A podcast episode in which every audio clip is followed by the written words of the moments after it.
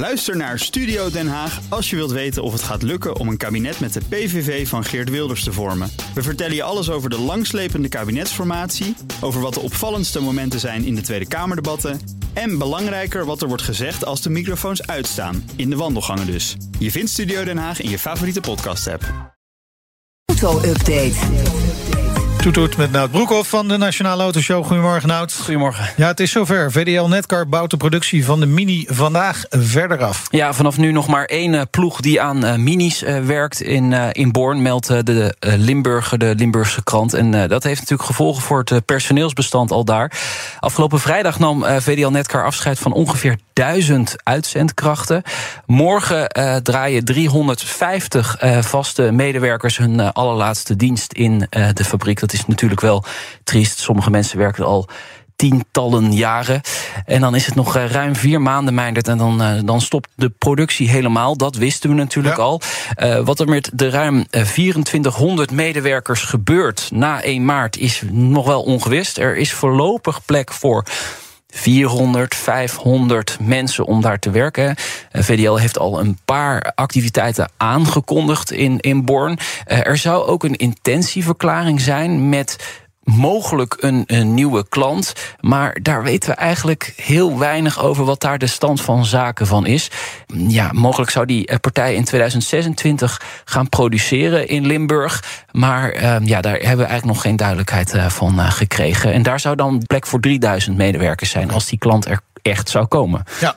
Maar dat ja, weten we dus nog dat niet. weten we nog Nee, niet. nee. Dan gaan we naar Volkswagen, want uh, dat uh, grijpt keihard in, kun je wel zeggen, bij de software-tak Cariat. Ja, uh, als we de berichten uit uh, Duitsland mogen geloven van dit weekend, dan staan 2000 banen op de tocht bij die software-tak. Ja, weet je, er, er zijn al veel langer problemen bij die divisie. Hè. Vraag het maar aan de bereiders van de ID3.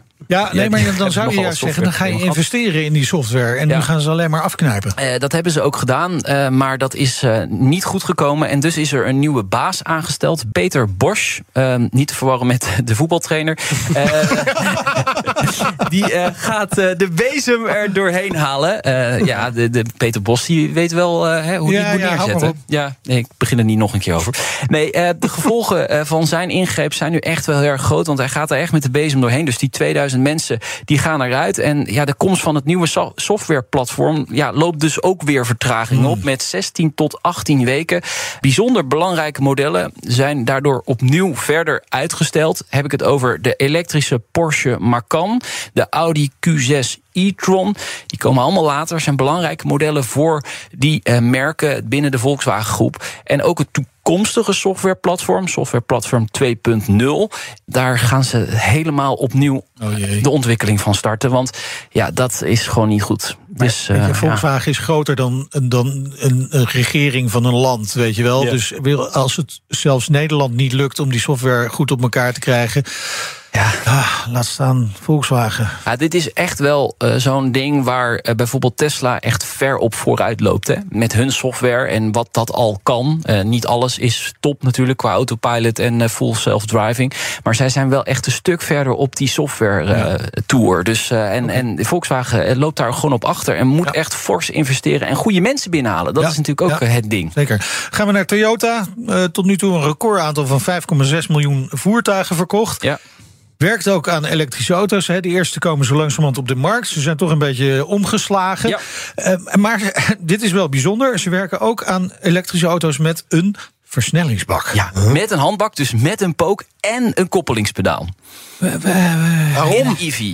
Nou, waarom? Dat, dat is meer het marketingverhaal. Van we willen het leuk houden en het moet beleving blijven en het moet emotie blijven in een auto. No more boring cars. Dat verhaal inderdaad. Ja, ze willen het echt gaan aanbieden. Uh, meldt het Britse autocar. Dat Britse autocar heeft ook een prototype gereden.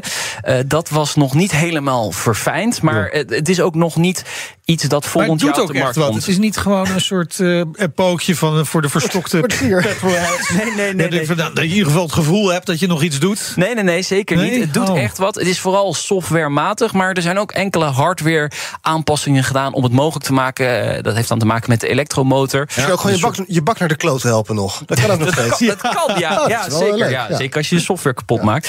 Ehm, ja, het merk heeft veel de- kliks, dan, Ja. dan ga je de software. Zie je van die hypermoderne auto's of staat... Als dat geluid er ook bij. Ja. Heel Ja, het is heerlijk. natuurlijk allemaal een beetje nep. Want er hoeft helemaal geen versnellingsbak in een elektrische auto. Want het is maar gewoon één versnelling. En dat is het. Dus vooruit of achteruit. Juist, ja. Maar ja, toch mooi dat Toyota altijd weer die innovatie probeert te vinden om er ja, dit te, ervan te maken. Eh, het is nog lang niet klaar. Eh, het, moet uiteindelijk in de toekomstige modellen, toekomstige platform van Toyota op de markt komen. En dat is pas in 26, 27 dus. En de hele uitleg van hoe het werkt is zo ingewikkeld dat ik dat nu niet zal eh, uitleggen. Krijgt hij ook weer dampjes die achteruit een soort uitlaat, eh, een soort je, en hij krijgt ook gewoon brandstof. Ja, precies. Ja. Ja. Eh, dan gaan we naar de overgang van eh, de zomertijd naar de wintertijd. Ja. Het is allemaal weer gelukt bij ons allemaal in elk geval. Nou, ik moet nog een paar klokken terugzetten. Maar ja, eh, ja, oké. ja. Maar het zorgt ook voor meer schadeclaims. Ja, Unive, autoverzekeraar, heeft het uitgezocht. eh, bekeek het aantal schadeclaims van de afgelopen 10 jaar. En wat blijkt? De maandag na de overgang eh, Jee. van zomer naar Vandaag wintertijd. dus. Ja, ja, gemiddeld 13 procent. Ook nog dat. te- Zo. 13, 13 procent meer schadeclaims. En in 2021 was het echt immens. Toen was de stijging 40 procent. Dus dat was in het coronajaar. Ehm, Maar is allemaal in de avondspits dan, denk ik. Ja? Want het ja. wordt natuurlijk eerder donker. Eerder donker. Ehm, nou, zij rappen ook over verstoord slaappatroon, minder alert. Dat weet ik niet echt. Het is ook wel wat viezig weer natuurlijk eh, in het najaar. Dus dat zal er allemaal... Regen, regen, blaadjes, blaadjes op, blaadjes op de weg. op de weg. Ja. Ja. Over uitglijden. Ja, ja. Dus, eh, maar 13% Oh. is wel substantieel, 10 jaar, de afgelopen 10 jaar. Dus eh, ja, oppassen geblazen vanmiddag. Toch? Ja, dat lijkt Ja, me wel. Dat lijkt me wel. Het Ja. is vooral de eerste dag na zo'n Oh. zomer naar wintertijd overgang. Gewaarschuwd mens. Ja, telt voor eh, 13% meer. Ja, dankjewel Nout. Graag gedaan. De auto-update wordt mede mogelijk gemaakt door Leaseplan. Leaseplan. What's next?